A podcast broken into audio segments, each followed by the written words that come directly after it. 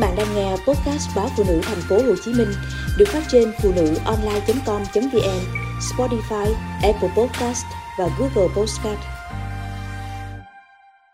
Đi bộ 2 phút sau bữa ăn giúp giảm nguy cơ mắc bệnh tiểu đường. Theo các nhà khoa học Iceland, bộ thời gian ngắn sau bữa ăn có thể làm giảm lượng đường trong máu và giảm nguy cơ mắc bệnh tiểu đường tuyếp 2. Các chuyên gia cho biết, việc đặt ra mục tiêu đi bộ khoảng 60 phút, thậm chí 90 phút sau khi ăn là biện pháp tối ưu để giảm lượng đường hấp thu vào cơ thể. Theo các nhà nghiên cứu, sau khi ăn là thời điểm lượng đường trong máu thường đạt đỉnh điểm và nó cho phép các cơ quan hấp thụ nhiên liệu từ thức ăn. Vì thế, mọi người nên đặt ra mục tiêu đi bộ trong thời gian này.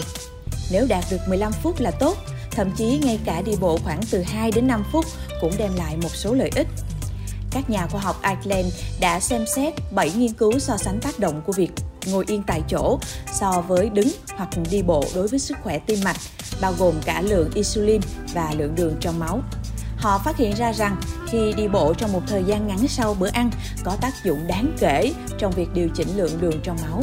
Những người tham gia nghiên cứu được yêu cầu đứng hoặc đi bộ từ 2 đến 5 phút sau mỗi bữa ăn và đi bộ từ 15 đến 20 phút trong suốt một ngày những người này không ai bị tiền tiểu đường hoặc tiểu đường tuyếp 2.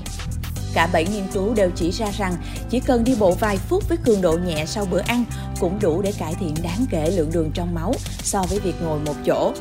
Theo dõi trên những người tham gia nghiên cứu, các nhà khoa học phát hiện ra rằng sau bữa ăn, lượng đường của họ tăng và giảm dần sau khi đi bộ. Tuy nhiên, các nhà nghiên cứu cũng cảnh báo mọi người tránh vận động mạnh sau bữa ăn, nhất là những bệnh nhân đang kiểm soát bệnh tiểu đường vì biến động mạnh có thể làm tăng nguy cơ phát triển bệnh tiểu đường tuyếp 2. Điều này cho thấy đi bộ có tác dụng rất tích cực. Mỗi ngày làm việc, mọi người nên đi bộ khoảng từ 2 đến 5 phút, không cần đứng dậy và chạy trên máy chạy bộ mà chỉ cần đi quanh văn phòng, thậm chí đi dạo hành lang thôi cũng đủ.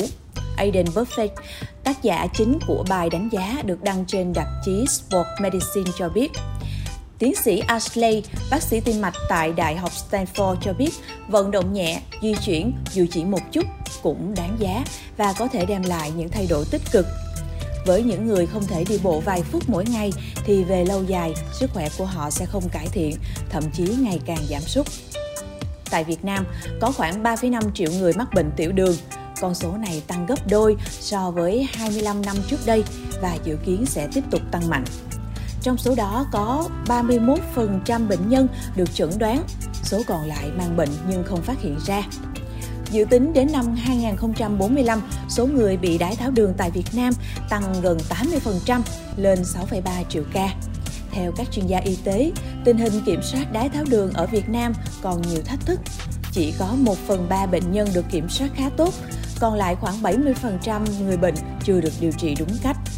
55% bệnh nhân đái tháo đường ở Việt Nam có biến chứng, chủ yếu là tim mạch, mắt, thần kinh và thận. Kê của Hội Nội tiết và Đái tháo đường Việt Nam cho thấy hơn 50% bệnh nhân đái tháo đường tuyếp 2 gặp phải triệu chứng hạ đường huyết trong quá trình điều trị, đe dọa tử vong.